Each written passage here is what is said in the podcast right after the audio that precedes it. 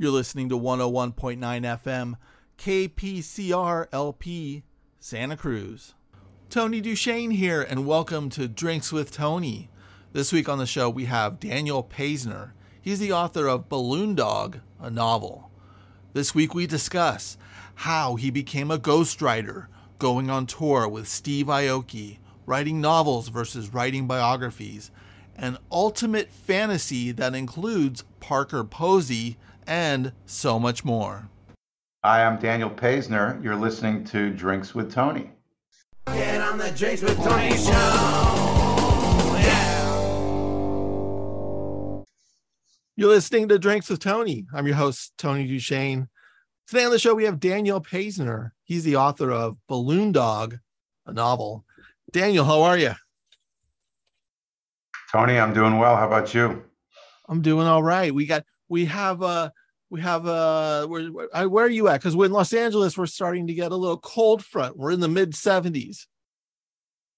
I'm on the East Coast in the New York area, and it is a gray and dismal day here. So um, it's jacket weather, baby. Is it, it? It's the it's the beginning of letting you know what's coming for the next uh, months ahead. Yes, yes, which is actually fine. I kind of like this weather. It's nice. It's uh, uh, I don't need to be sweltering hot, so I'm good. I'm happy. Right, right. That's cool. Are you from New York? Yes, um, I, I grew up outside the city on Long Island, so born and raised. Yeah. Oh, cool. I'm, see, I I feel like that that's like such an awesome place to grow up. Did, did you get to the city a lot when you were in Long when you grew up in Long Island? Yeah, I mean it's a bedroom community. It's a commuter town, so Yeah. You know my dad worked in the city. Everybody I knew had a dad that worked in the city, and uh, you know when I was um, raising my own family here, I have you know I'm I'm a writer, so I sit in my underwear in my office and write. But everybody in this community commuted also. So the city's right here, so we'd go see concerts and shows and go out to dinner and stuff like that. So it's only about a half hour away. So it's not a terrible place to uh, to live. No. Now I can't write in my underwear. I don't know what it is, but I, I, I get some people can, but for some odd reason, maybe I'm just prudish. I just even if I'm I, well, I'm usually alone in my place. When I'm writing, I always need pants. I actually even need socks and shoes on. That's how crazy I get. Have you tried boxers, Tony? That could be a very liberating thing. Yeah, I am a briefs guy. You're right. I could we could go Maybe boxers. the briefs are holding you back. They're constricting. You got to go boxers. Right, right. But you know, I love I love the hug around it. You know what I'm saying? I I, I need the hug down there. I, I I don't need the dangle.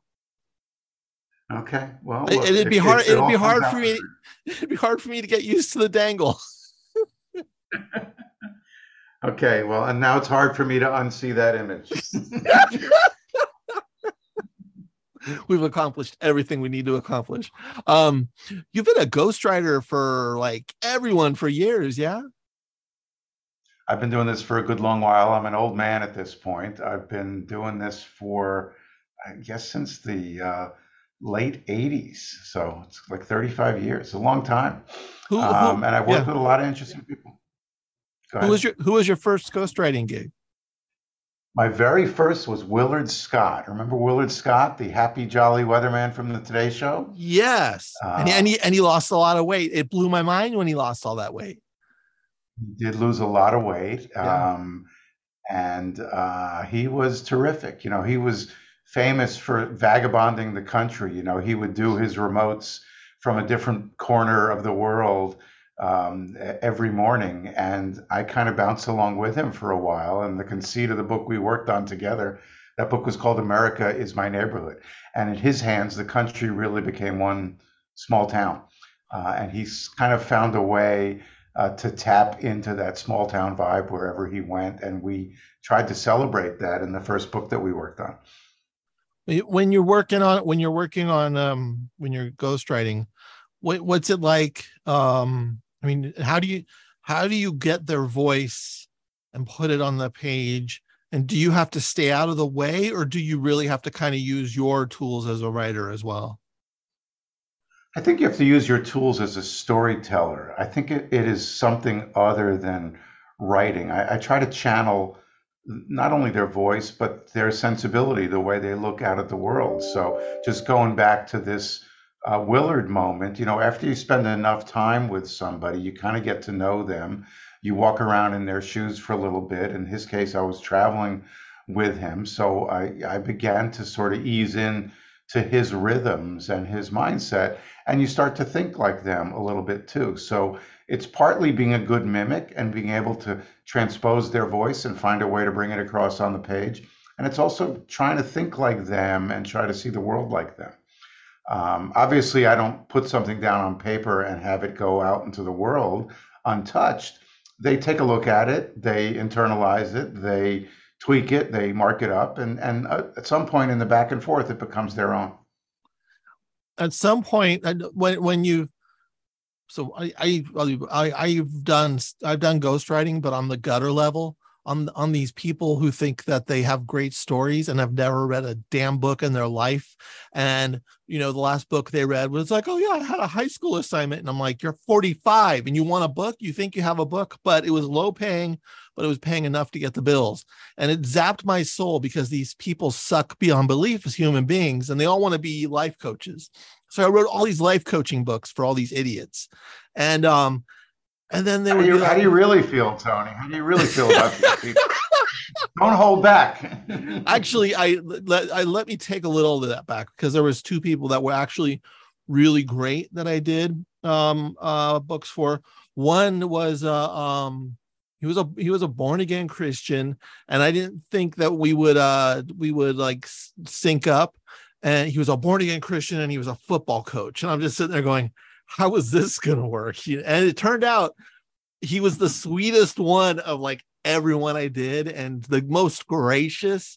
And he had he was you know, he's like he wasn't bugging me about not being he wasn't trying to Jesus me up or anything. He was just I, I was just like, wow, all right. But but for the most part, it sucked my soul because I had to be in these people's brains, and these people's brains weren't great because they didn't read. So by the time I'd send them their copy of their book, they'd be like, well, what is this? I don't get it. I mean, it's a book.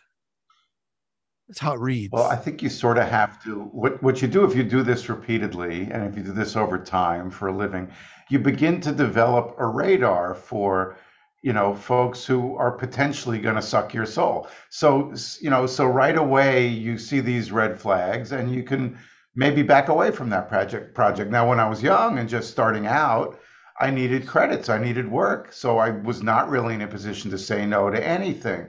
In success, you know, when you become more and more of a veteran, then then you can look more critically at a potential assignment and say, okay, how does this serve me? Uh, am I going to be able to, you know, is this person going to be a good hang? Is this going to be a, a meaningful collaboration, or is it going to be a chore? As if it's if it starts to feel like like poking my eyes out, or that I'm pulling teeth just trying to get them to share a story, then I'm not happy. Um, and if I could figure that out before I sign on, that's great. What What are some cues that um, you you see when you're figuring that out before you sign on? One of the things I do uh, uh, uh that I've done over the years is when I meet with somebody that you know they're they think they're interviewing me, which they are to a degree because they're shopping around talking to a bunch of writers, but I'm also interviewing them. So I'll ask them to tell me a story, not in a way that they feel like they're auditioning, but you know they'll drop a cue here or there, or or tease at a story the way people do without fully telling it. And I'll say, "Can we go back there a minute? You know, tell you know, put me in that room with you. Let me feel what you were feeling. Let me see what you were feeling." If they can't do that in a 15 minute get to know you conversation they're not going to be able to do this over the run of a 300 page book. So that's that's always a great tell. Um, if they stiff arm the idea of opening up the spigots in a casual conversation and really telling you a story in a fly on the wall sort of way to let you know that you know make you feel like you're there in the room with them. If that can't happen, then the book can't happen. At least not with me. Now, what if they tell you a great story and it's magnificent but you still have a gut feeling like what what are some other gut feelings about the about people where you go uh that's good but i can't well, Well, okay. First of all, let's forget for a moment if we whether or not we share the same worldview or ideology. You know, if these are Uh-huh. people um, whose philosophy of life aligns with mine, that's not always a deal breaker if it does not. That great story that I'm looking for, it can't be a greatest hit story. I mean, think of your, the, your own stories in your life. You probably have dozens of stories that you've told over and over and into the ground. And at this point, you tell them really well. You can tell the hell out of that story, right? Yeah. But I try to reach for an out of the way, under the radar story that they haven't told a whole bunch, uh, because that's really where the indicators will start to surface. I'm not interested in the story that they've rehearsed and workshopped a dozen times before they get to me. I want a story that you know we're scratching at for the first time. So um, if the greatest hit story is one that comes to me, I'll keep sniffing around until we stumble upon another one. And, As and- far as the go go ahead. ahead, go ahead. No, go ahead. As far as the worldview is concerned, you know, I've uh, I've disabused myself from the idea of thinking that I have to agree with everybody I work with. You know, it's not my job to bring them away around to my way of thinking. Neither is their job to bring uh, uh, me around to their way of thinking. So um, my job is really to help them communicate their idea and their story and put it out into the world in ways that serve them. Have have there been some where you've been totally surprised and was like that in you know if especially if you like didn't have a worldview agreement with them and was like wow what a cool point of view even though i don't agree with it you know, I'm a bald liberal Jew from New York, right? And I've I've worked with uh, Republicans. thinning I've, i would say I've with- thinning thinning, thinning, thinning. Um, you know, I've I've done four or five books at this point with with John Kasich, the former governor of Ohio, who ran for president in 2016. He was the last man standing in the presidential field that eventually gave us uh, Donald Trump. wouldn't he have I- been a breath of fresh air Oh my goodness, let's not even let's not even think about that. But you know, I knew the governor from you know from when he stepped away from Congress before he ran for governor in Ohio, and he's become one of my close friends. You know, he calls all the time. You know, he'll be on online to go, um, you know, to see a concert. He wants to know if I know this band. And so it surprises me. So the people you see, you see their public face, uh, you see, you know, the uh, the brand that they put out into the world, and sometimes how they are behind the scenes is something wholly other. So I never would have imagined starting in with him that he would become a pal. And you know, it's been 15 years that we've been working together, and he's become a good friend of mine. And we're looking forward to working on another book together in the months ahead. So, so there you go. there's a lot of intimacy to it. I, I it's it's it's quite intimate probably to I mean because I've only done the I've only done these like very much shorter and lower paying on the on the lowest spectrum. So when so when you have a lot more time with these people and you're really diving in, does it feel like it's almost like a like a um like you're dating for a while and then and then you got to put it on the page I don't know that I would go there, Tony. It, it does feel with, like without without without the physical intimacy. Well, I mean, I, look, we started out in our underwear, and now we're talking about. about We started out with- subject. um, I think So- this is. I think that might be my problem. it's it. I think the, the better analogy would be it, it's it's really like I'm their therapist a little bit. You know, it is a very intimate and personal transaction. I do very often stay at their homes. You know, I visit with their families. I get to know them. I, I shadow them as they go to work or go about their days. I share meals with them. So it is an intimate transaction, and you do see them. You do begin to see them with their guard down or their hair down. Um, so you you know I don't think these books work um, if all you get from them is the public face that they always reveal to the world. You sort of got to look behind the scenes a little bit and see how they really are, and that doesn't happen until or unless you're able to insert yourself in their lives in a meaningful way. that sounds so cool because they're you're just you get to be with the character essentially that that you're that you're putting together is their biography, right? Exactly. I mean, and and you know, I'll give you a good example. I did a book a couple of years ago with with Steve Aoki, the EDM DJ uh, disc jockey, and you know, he's a terrific guy. He's also become a good friend of mine. I didn't really listen to his music until then. My kids did. I knew who he was. Um, but the only way I could really spend time with him, because this guy famously never sits still, he must play a couple hundred shows a year or more. Plays to stadiums of 100,000 and he plays in clubs, um, you know, a couple of shows a night when he's in residency in, in Vegas. The only way I can spend time with him is to travel with him.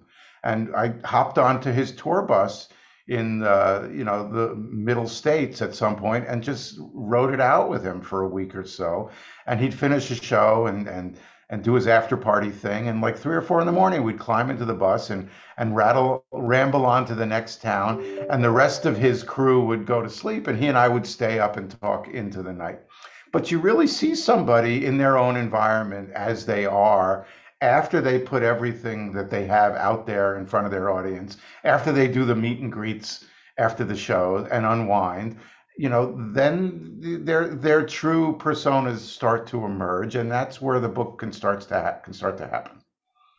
Yeah, because that's I mean the I just I can't even think of that level of performance of being that on in front of so many people and then walking away and still having to keep the smile on and take selfies and oh you know this is great this is great and all you want to do is collapse. I can't even fathom that. And then so probably yeah, after all of, of that it's like truth serum. You're, it's just like just lay down and be like all right let's go. Let's go to the deepest recesses of but you know what? I never got the sense from him i never got the sense from him that it was any kind of grind you know, mm-hmm. I think he had this kind of hard charging personality and you know, I'm sure he was still amped up from his show and he's wired a certain way that I am not. Forget him. I was exhausted. You know, it's it's not just four in the morning for him. It's four in the morning for me. So um, it, it it it cuts both ways.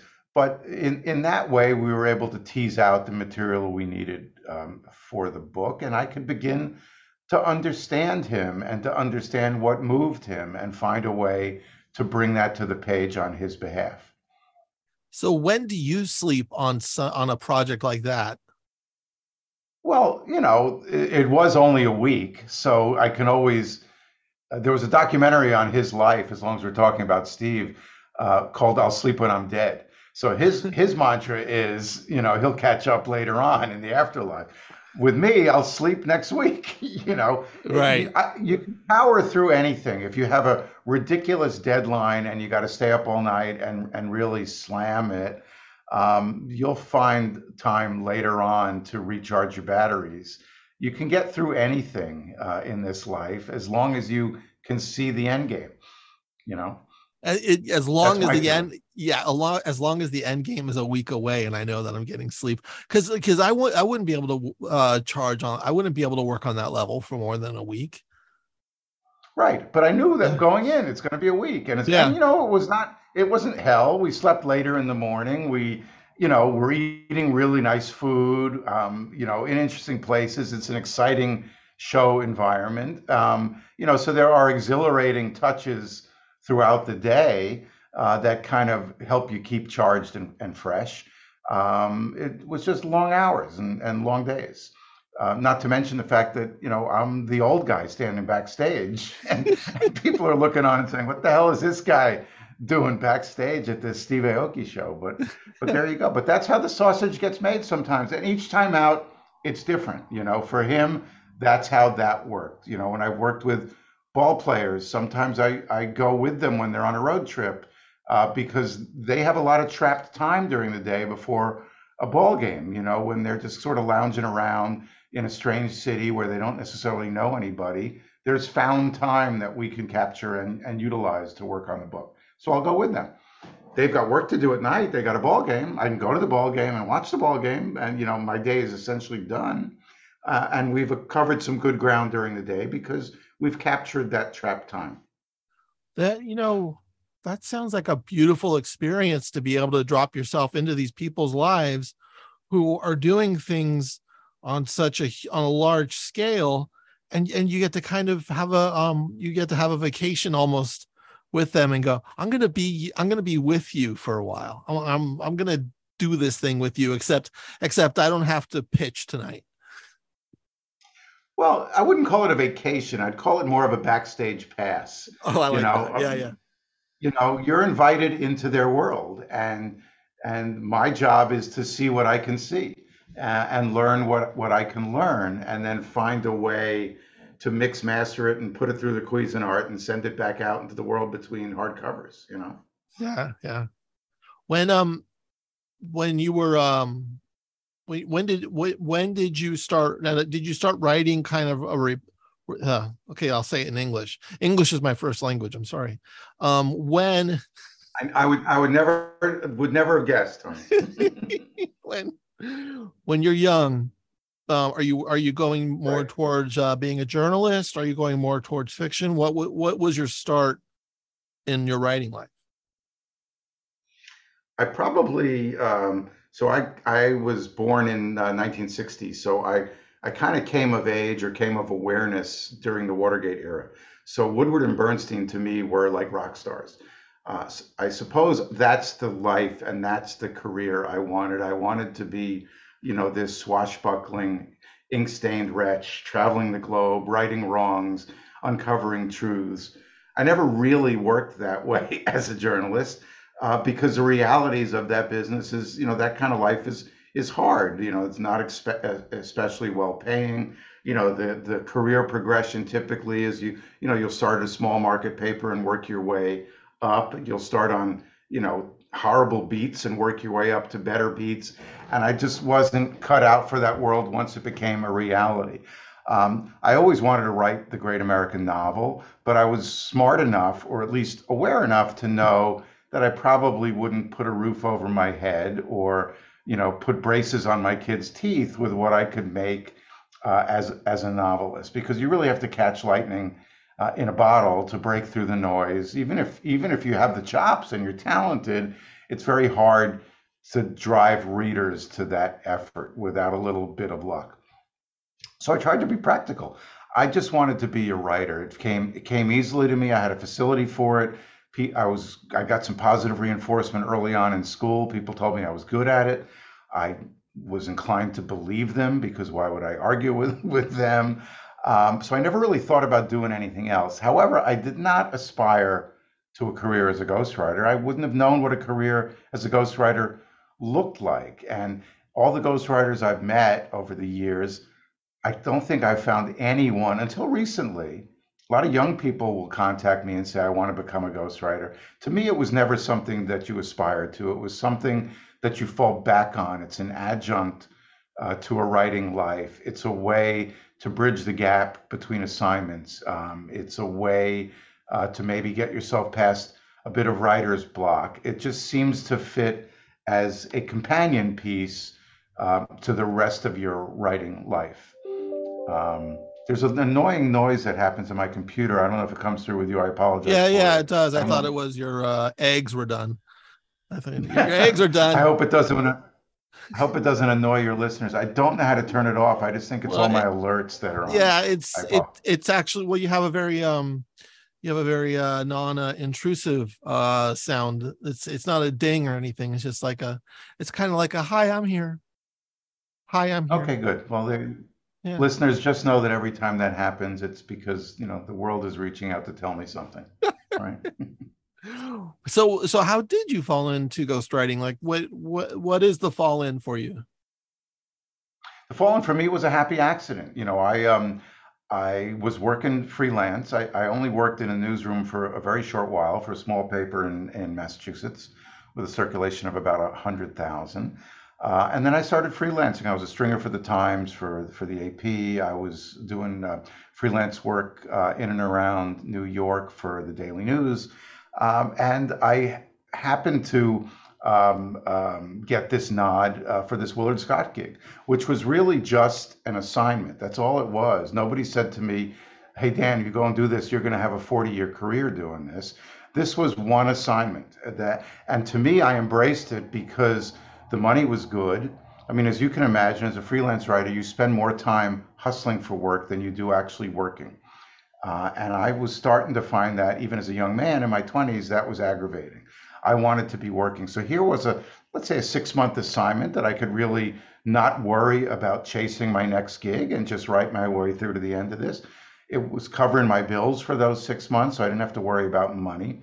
And I really just thought it would take me to my next assignment, never fully imagining that that next assignment would also be another ghostwriting gig. Mm-hmm. What hmm. happened then um, in the late 80s was, you know, once publishers saw your name attached to something, whether you were a ghost, a true ghost, or or not, but whether they saw, you know, that you were the guy who helped Willard Scott with this book, then work would find you. You'd get another call and say, you know, hey, you did a good job here. Would you consider taking X?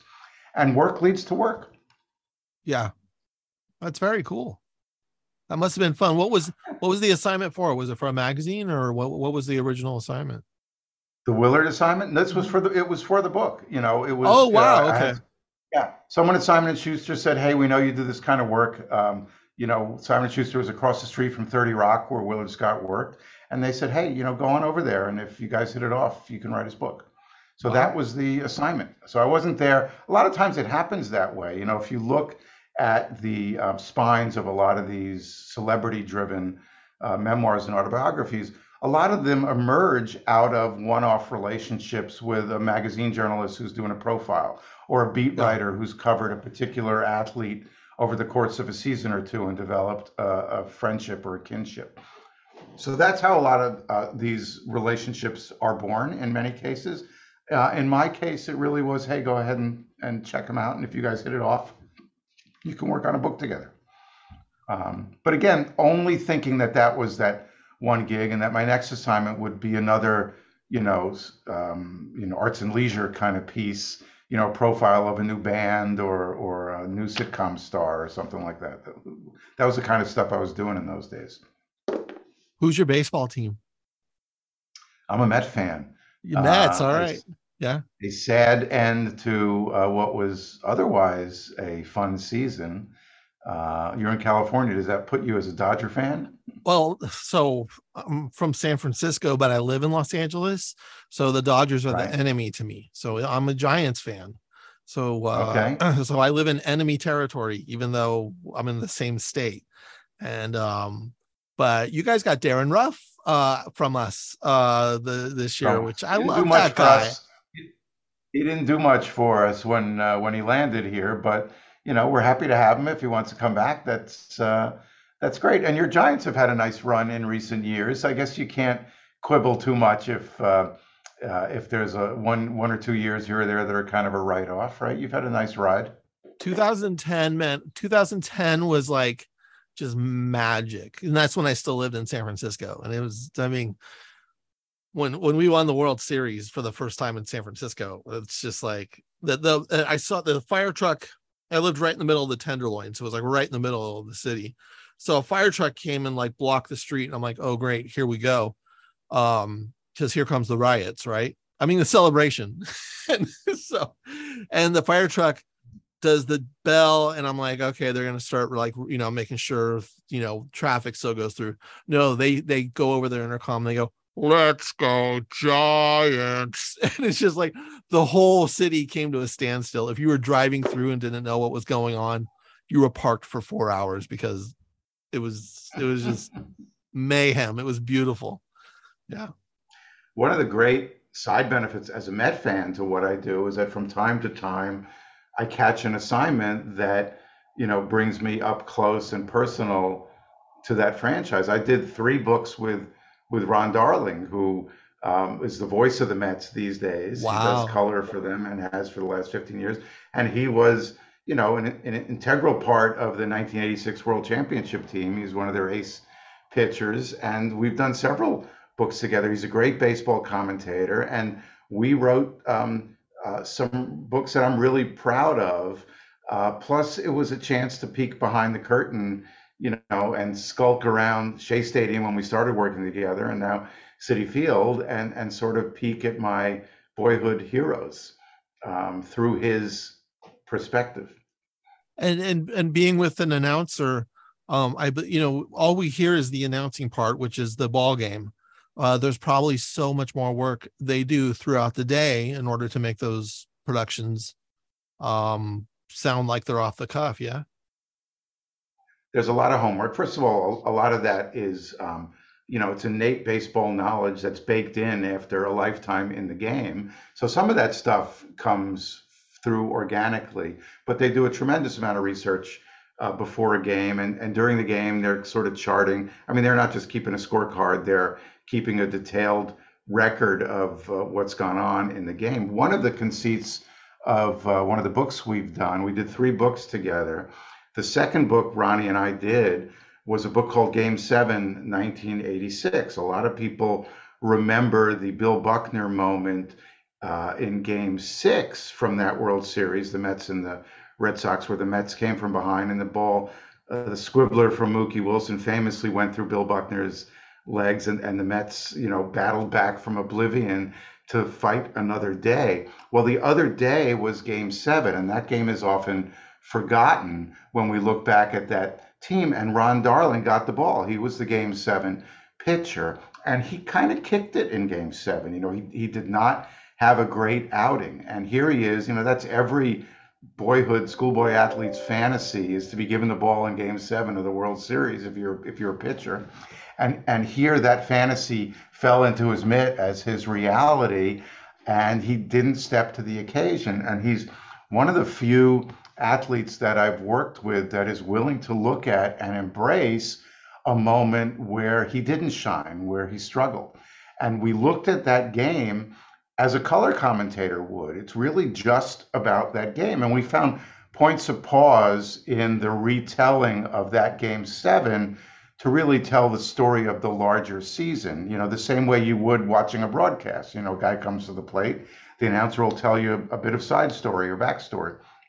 That's what we did in these pages. But the conceit of the book was we're going to tell the hell out of this game seven story where the, the, you know the author got the ball he's pitching in the biggest game of his life and he doesn't quite bring it in the way he wanted to now the mets bailed him out and they they won the game after he got knocked out early um, so he's able to write this from the perspective of a world champion but it was not a shining moment for him on the field and yet he wrote about it movingly with with a great eye for detail which is what's made him such a talent uh, in the broadcast booth wow What's the title of that book? That's called Game Seven, 1986. Oh, okay. Well, you already, you already said it. You're like, Tony, are you listening? yeah, Tony, I can smack you around. It's not my favorite title, but it does sell you. It does sell what the book is. I forget yeah. what we sold it as. I had a different, you know, more lyrical title in mind, but the publisher quite reasonably said, "Let's call it what it is. It's Game Seven, 1986." So yeah, yeah, that's what we are. Yeah, that's where we are Well, and how fascinating to relive that with him um all that i mean and then book back to the booth do you get to sit in the booth while he broadcasts the game when you're working on a book with him i did a couple of times just for the um just to have it as sort of a template so i can see what his days were like when he does that sort of work uh, but not more than two or three times um, and for that book you know the way that book emerged we watched the game together. You know, we got an old uh, recording of the game, and we watched it together. And we would stop tape, and I would say to him, Ronnie, what's going through your mind is the pitcher here. What are you looking to throw? How are you looking to get out of this situation? What do you remember? You know, you faced this guy earlier in the season. How did you handle him then? We did all that kind of stuff, uh, and which is what you need to do to build a book. The same way you need to do that stuff to build a three-hour broadcast. Um, so that was a fun project, and I only mention it because we're we're talking baseball, but it, you know, it's it's it's a great example of how this work brings me into worlds that would be unavailable to me otherwise. I feel like baseball is. I mean, the baseball is kind of the only sport I follow, and I feel I think it's um part of me. I think is because it kind of feels like a book. It's almost like the novel of sports where you really get to see characters play out and the game play out you know and if, and the good games are the ones that are close. And i always tell this to my students. I'm like you know uh, i ask them what sports they're into. Sometimes you know sometimes they don't have them sometimes they do but i'm like what are the better games? It's when it's close. It's when it's heated. We're we're you know it's the, if it's a blowout even if our team's winning it's not as interesting and that's so but but when it's close that's when the conflict's there and that's when the push and pull of the game is happening and also push and pull of scene scene work you know and then i try to steer that all into that so uh, but it's also it's also not just the game it's the season you know it's yeah, the yeah. season becomes the story or the career becomes the story i mean look at the way someone like albert pujols ended his career this year. It was you know what a beautiful, glorious swan song moment. You know, it was it was great. But but that resonates only if you understood who he was and what he represented to the city of St. Louis, what those records mean historically uh, to the game of baseball and to people who followed baseball for the past century. Um, it's not just that he jacked one out and hit his 700th home run. It's what he had to go through to get there you know. Yeah. so it is it is like a novel. The unfolding of baseball season is very much like a novel. And um, i wrote a baseball novel too before my last novel before this balloon dog novel was a baseball book. You might you might dig it. I'll encourage you to take a look at it. What's the um, title? it's called a single happened thing. And it is about uh, it's it's got sort of a little element of magical realism to it. And the contemporary protagonist is visited or believes he is visited by the ghost of a former ball player, a real ball player who's been largely forgotten, a guy named Fred Dunlap. He was known as Sure Shot. He was said to be the best second baseman of his day. In 1884, he played in the Union Association, which was a rebel, renegade, outlaw league, but a recognized major league. And he absolutely run, ran circles around that league. He had the most dominant season in baseball history. And when this guy died, Fred Dunlap died, he was a young man, he was 40 years old. He was drunk, he was penniless. They had to pull uh, pallbearers, strangers off the street to be pallbearers at his funeral. So he went from being the highest paid baseball player in the land to being forgotten at the time of his death. And now, a century later, he's completely forgotten. So I thought it'd be interesting to kind of resurrect his memory and look at it um, through the lens of my contemporary protagonist who is struggling with other midlife crises kind of issues. So that book is called A Single Happened Thing, based on the life of a real ball player, but a fictional account brought into the present. Yeah, that sounds like a lot of fun. What um when, when you're coming up with um with your concepts for um for your novels. Um i'm sure you have many many many more ideas. What is it that makes an idea like that stick? What is it that where you just go wait a second this is a thing. I'm i'm okay this this keeps being a thing. How do i you know how do you keep how do you I'm know sure there's an i'm sure that it, it, i'm sure there's an equation. If I, if I was a more clever person i would come up with like an equation like time plus curiosity plus something equals novel. But the but the key but the key factor is probably time. You know, I, I need to sit with this idea in the in the baseball idea. You know, I stumbled across this guy's legacy in the record books. You know, while I was surfing around online and realized that there was precious little written about this guy. So for years, I kind of noodled around with doing something with him. Yeah. And at some point, the pieces came together and fit with this new novel, Balloon Dog, which is about the theft of a Jeff Koons balloon dog sculpture, a, a real artist with real measurable success, colossal success, um, and a, a real ish sculpture. There are many balloon dog sculptures, many of them are commercial and industrial size. And it, you know, I had this notion: what would happen if somebody tried to, you know, um, steal one of these things in plain sight um, uh, from you know one of these public um, places. And how would they fence that? And what wheels would get set in motion? And i sat with that idea for the longest time thinking what the hell to do with it? Uh, and it wasn't until the pieces started to fall into place that i was able to sit down and write. So you could say i was working on that book for two or three years before i actually wrote a word um, and that would be accurate. You know, I, I don't know about you, but I feel, you know, if I'm out for a run, I'm working. If I'm drifting off to sleep at night, I'm working. If I'm staring off into space, I'm I'm working. And sometimes the stars just have to align, and then all of a sudden that light bulb does emerge over your head and you have that eureka moment and you say, oh, that's how I can tie A to B to C. Now I have a place to begin. I understand it all too well. I uh, the novel I'm working on now, which I'm like on my 12th draft on, it's getting close. But um, about uh, maybe a year and a half ago, I'd been thinking about it for two years before that, and and I woke up at 3 a.m. and I had a pen, and all I had was a copy of The Economist, was the closest piece of paper I have, and I still have the scribble of how to get into the story. It's just it was like a 3 a.m. fever pitch. Uh, write this before you go back to sleep, and then wake up, and I go, oh wait, I can actually read this, and okay, that works. Let's give it a try. You know. Well, there you go. I mean, sometimes I've I've been on the wrong end of some of those, you know, 3 a.m. scribbles too, and I'll pick up the piece of paper in the morning and I'll see a word you know, like scaffolding, and I'll have no idea what the hell it means or what I was thinking at 3 a.m. But at 3 a.m., that seemed like the solution to some plot point I was struggling with. Yeah, no, don't get me wrong. There, there's hundreds of 3 a.m.s that didn't work out. That one 3 a.m. worked out so far.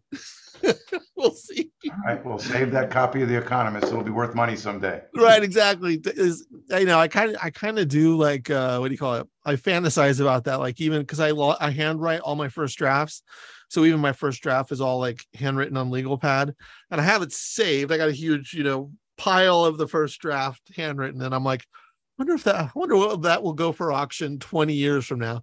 It's not even published yet, right? it's but in my head, I'm already like thinking of the auction. it's it, it's uh I don't know if it's that if it's my way of coping of doing something for no money for so long that may never get published or how or what it is, you know. Well, I think we sort of have to fool ourselves into thinking that way. Otherwise, we'll we'll never get it done. You yeah. know, you have to kind of keep your eye on the prize. And part of the prize, for me, you know, uh, uh, I, I, suppose there was a time in my life where the prize was, you know, being recognized and and getting a a Pulitzer or hitting the Times bestseller list with one of my novels or something. Now the prize for me is is more realistic. It's it's you know connecting with a reader and finding a way to keep them engaged and entertained and thinking for 300 pages. To me, that's the happy outcome, and that's a successful transaction. And when I sit down to write a book now, you know, I've had some success as a ghostwriter. Those books do make the Times list. I'm a known commodity in that world. It's writing, but it's writing of, of a different kind. You know, when I'm writing my own novels, the idea of success for me is is being invited back to the party. I want Balloon Dog to be successful enough that there'll be a publisher out there who'll say, "Hey, Paisner, what are you working on? I want the next one. I want, you know, send that to me when you're done. I want to publish that. That to me is success. Whether I sell a thousand copies or a hundred thousand copies, I just want the stuff to be out there in the world. It's, it's, uh, you know, it's, I got the same, I got the same thing too, the same drive. And it's almost like, um a uh insatiable necessity to be a part of the conversation on the page if that makes sense. Yeah, it does make sense. I mean, yeah. one of my fantasies, maybe you've had a version of this fantasy, is to sit down on with Parker plane. Posey. No, I'm kidding. well, that could work too. to sit down oh, on a plane wait, wait. next to Parker Posey reading a copy of my book. That's yeah. the trifecta, right? yeah, that um, would be that totally would be. It'd be hello you know, that's you're enjoying me. that book. That's me. But that, but that to me, to be able to watch somebody anonymously as you find your book out in the wild like that would be really cool. Yeah. And I suppose, you know, I suppose there are hotshot novelists every day who have that experience. I've yet to have that experience. I have, I have had that happen as a ghostwriter. You know, I've seen people pick up my book in a bookstore. I've seen people on the beach reading it. Never seated and sharing an armrest on a plane, but but I've been in close proximity, and that's kind of cool. But how much cooler would it be to just sit down next to somebody as they're inside your head in that way? Yeah. When when you see someone reading something that you've ghostwritten, have you ever approached them and said, "Hey, that's me"? You know, I did once when I was young. It was uh, I had written a book with Geraldo Rivera, which Yeah. was a big bestseller, made a lot of noise when it when it came out. And I was still sort of a kid, and I thought that was cool. And I went up and said hello, and the person said, "Oh, that's great. I don't, they don't care." Yeah, Um, you're like, wait a and so second, it's- no, it's right here. Like everything on that page, you're looking Right. at it, man. So I realized that for me, that was a really cool close encounter, and for them, I was just some annoying guy, you know, bothering them and and stepping into their day. So I've never done that again. It's and I prefer to just look on uh, from a distance. Do you think that they didn't believe you? Maybe. Maybe. I mean, look, my picture's not, uh, you know, Yeah. when you're the ghostwriter, sometimes your name's not even on Exactly. cover. Right? So, uh, so it's possible they didn't believe me, but I've I've resisted the urge. Sometimes I'll be with someone, like a friend or my wife, and they'll be in a bookstore and they'll sidle up and they'll say, "You should really, you should really buy that book." Oh, now it's a phone that's bothering me, Tony. I'm sorry. Now the ringer is muted, and and they'll come up and kind of cheekily say, "Oh, that I hear that's a really good book. You should buy that book." Um, but that's kind of where it where it ends. That's that's kind of where the transaction dies. You know. Yeah, I've um I've interviewed like you know the the, the closest I get to being on the bestseller list is who I interview, and uh, I interviewed Robert Crais, and, and and and he like he sees people on the plane read his books, and I'm going, so what do you do? And he's like, nothing. I'm like, what? I'd, I'd walk out. I would just, I wouldn't, I wouldn't deal with that much success too well because I would walk up there like I was just, you know, the the king of cool and be like, hey, and they just be like, well, get out of here, steward, captain. This man's bugging me. No, Well- no, that's me. I promise. I promise. Although these days, Tony, you know, from when I first had this fantasy, when I first started writing, I think my first novel was published in 1990.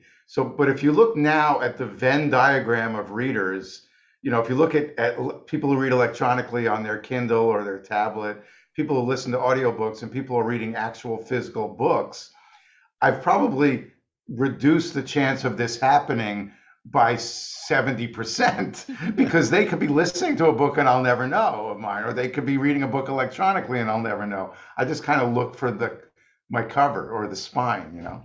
Right, exactly. And that's that's why I love people. I mean, I still have to read, I have to have the physical copy of the book. I've never been able to read a book on Kindle.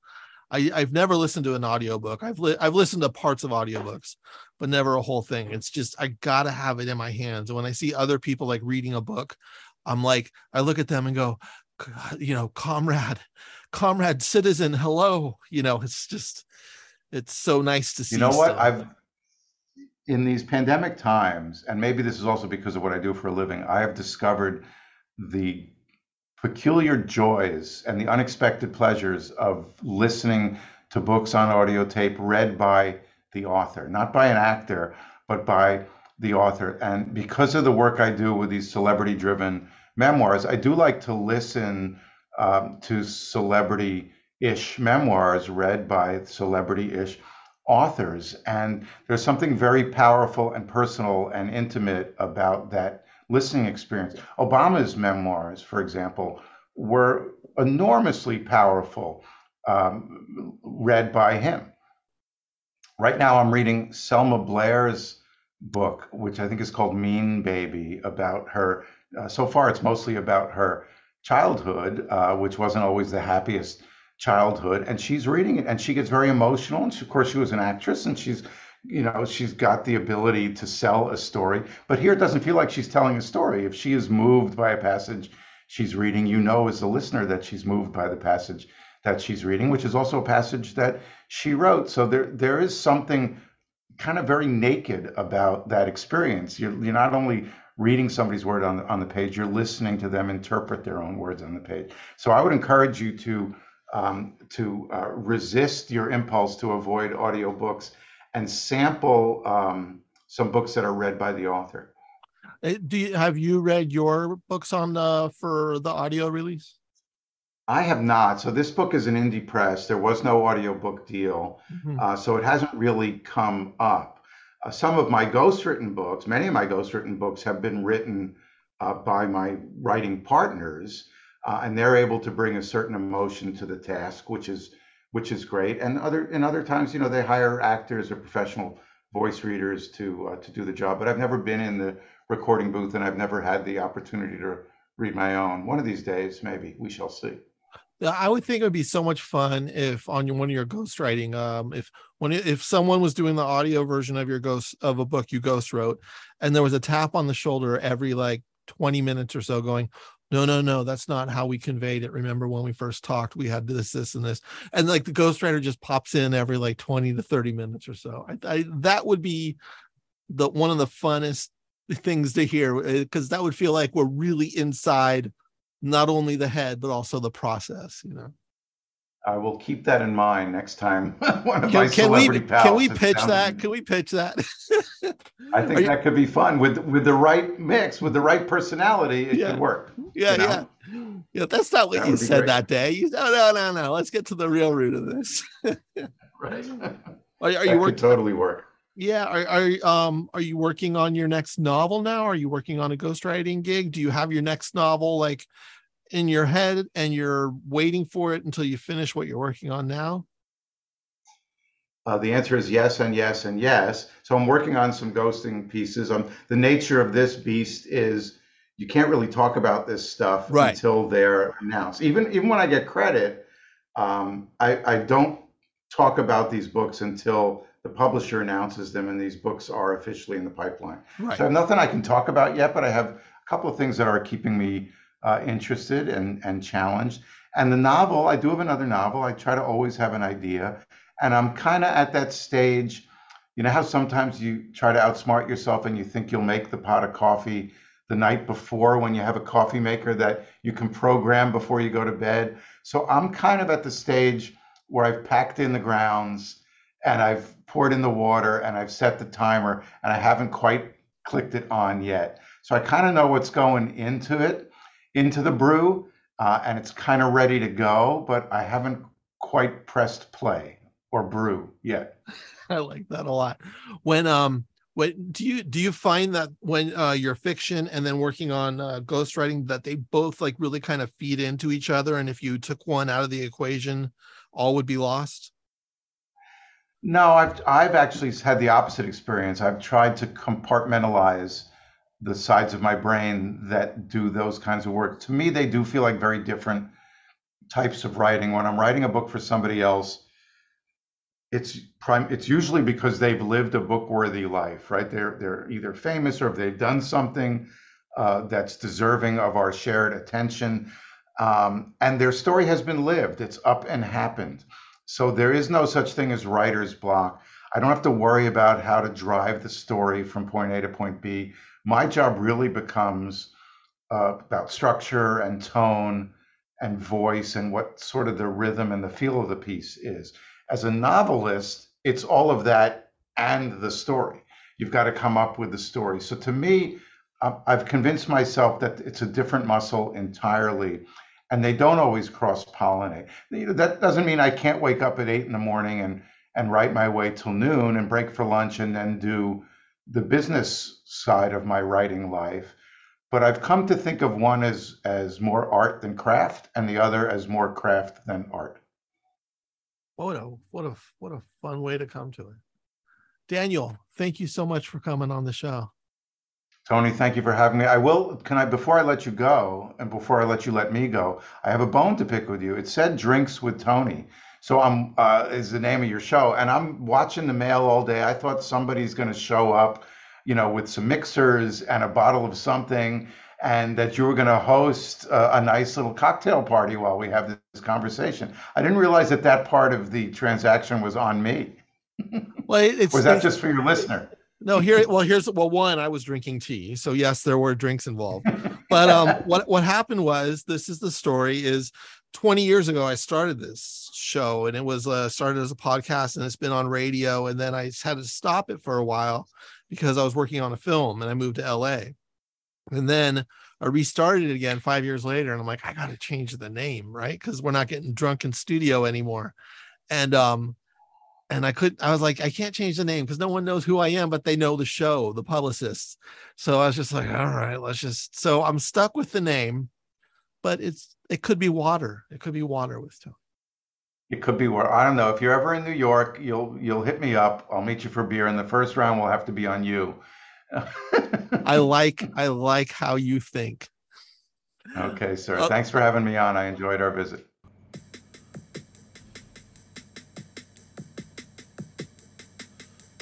And he was walking